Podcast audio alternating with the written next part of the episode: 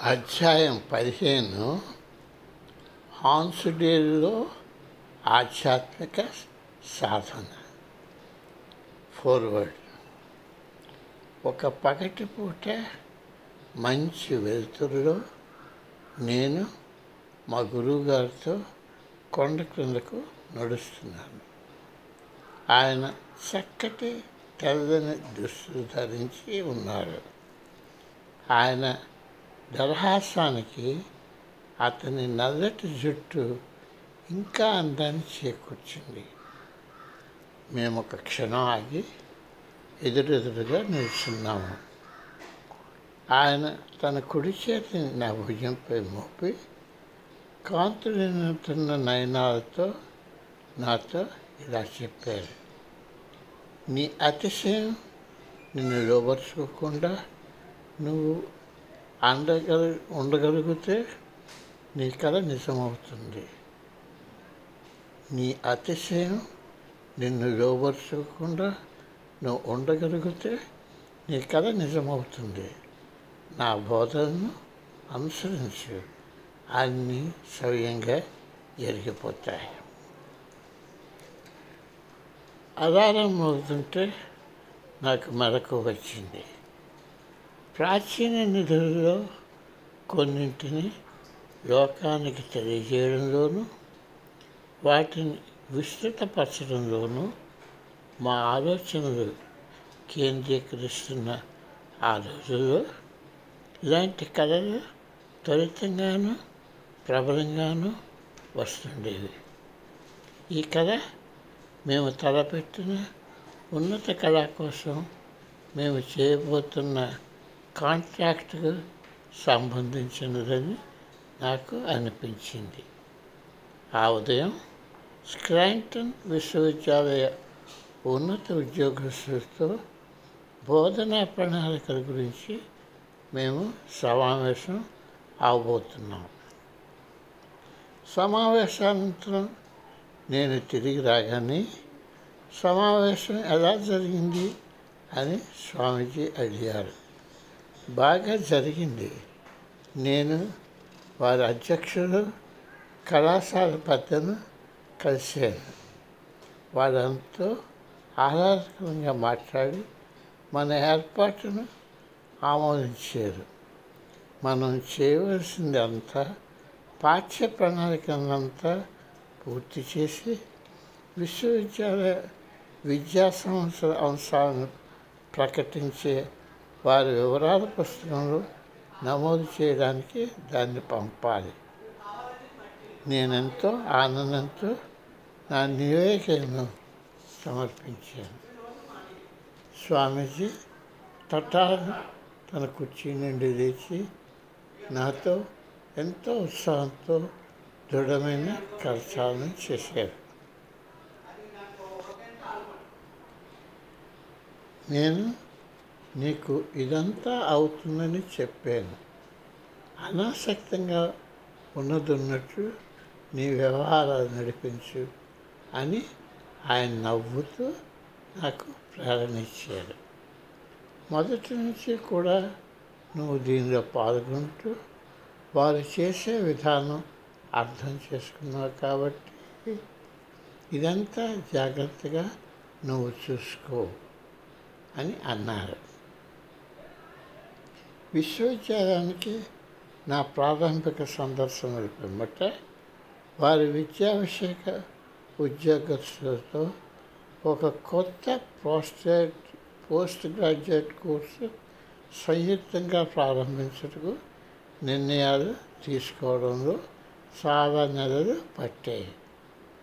నా వ్యక్తిగత ధ్యేయం ఏమిటంటే తుట్టటులకు మాది స్వయం ప్రతిపత్తి గల విద్యా సంస్థగా రూపొందించాలని అందుకోసం అప్పుడే మా రాష్ట్ర ఉన్నత విద్యా మండలి అధికారులతో సమావేశం అవడం మొదలుపెట్టి వేశాను అప్పటికే నడుస్తున్న ఒక విశ్వవిద్యాలయంలోని ఐదు సంవత్సరాల విద్యా ప్రయోగంతో రాష్ట్ర అధికారులు మమ్మల్ని గుర్తించడానికి అవకాశాలు మెరుగవుతాయి. స్వామీజీ ఆనందానికి అవసరం లేకపోయాయి. అందరికీ చెప్తాం పద అంటూ ఆయన గదిలో నుండి ఒక్క ఉదుటిన బయటకు వచ్చి వరండా గుండా పెద్ద అంగలతో మా భోజనశాలకు మేము చేరాము తాపిగా నిశ్శబ్దంగా భోజనం చేస్తున్న వారికి మా క్యాంపస్లో త్వరలో ఒక ఉన్నత కళాశాల రాబోతున్నదని ప్రకటించారు. ఒక్కసారిగా అందరూ మాట్లాడటం మొదలుపెట్టేశారు. ఆ రాత్రి దేశంలో ఉన్న మా అన్ని కేంద్రాలకు ఏమి జరిగిందో తెలిసిపోయింది. పెన్సిల్వేనియా జెస్యూట్ విశ్వవిద్యాలయానికి అనుబంధంగా మా ఇన్స్టిట్యూట్లో ఐదు సంవత్సరాల కాంట్రాక్ట్తో విద్యార్థులు చదువుకోవడానికి నిశ్చయమైపోయింది. కొన్ని నెలల తర్వాత ఒకరోజు రెండో అంతస్తులోని నా ఆఫీస్లో కొన్ని రిపోర్ట్లు చదువుతూ కూర్చున్నాను. ఒక్కసారిగా తెరసాలోనికి వచ్చి నూతన సంవత్సర సమావేశానికి స్వామీజీ అపార్ట్మెంట్కు తొందరగా నన్ను రమ్మనమని నాకు చెప్పింది. మేము రాత్రి భోజనానికి ఆహ్వానింపబడ్డాము. ఆ చిన్న భోజన గదిలో ఒక సన్నిహిత బృందం గుమికూడి ఉంది. చాలామంది నివాసితులు కృష్ణోత్సవాలకు ఇంటికి వెళ్ళారు. అందుచేత తెరస సంస్కృతుల సహాయంతో క్యాంపస్లో మిగిలిన వారందరితో నూతన సంవత్సర వేడుక జరుపుకోవడానికి స్వామీజీ ఒక ప్రత్యేక భోజనం తయారు చేశారు. నవ్వులతో చక్కటి భారతదేశ విందు ఆనందించిన తర్వాత టీవీని పెట్టాము. అమెరికా వాసులకు కాలక్షేపం అయిన టీవీని ఇన్స్టిట్యూట్లో చూడటం చాలా అరుదు. అందుచేత అందరం కళ్ళు పెద్దవి చేసుకుని చూడడం మొదలుపెట్టాము. నేను చదువుకున్న నోటర్ డ్యాము పాల్గొంటున్న ఫుట్బాల్ మ్యాచ్ అప్పుడే జరుగుతున్నది. హాయిగా కప్పులోనున్న తీపి తిరుగు తీసుకుంటుండగా స్వామీజీ తను భారతదేశంలో ఆడిన ఫుట్బాల్ ఆట గురించి చెప్పడం మొదలుపెట్టారు. అప్పుడు టీవీ నుండి వస్తున్న అరుపుకు మా దృష్టిని అటు పక్కకు తిప్పక తప్పలేదు.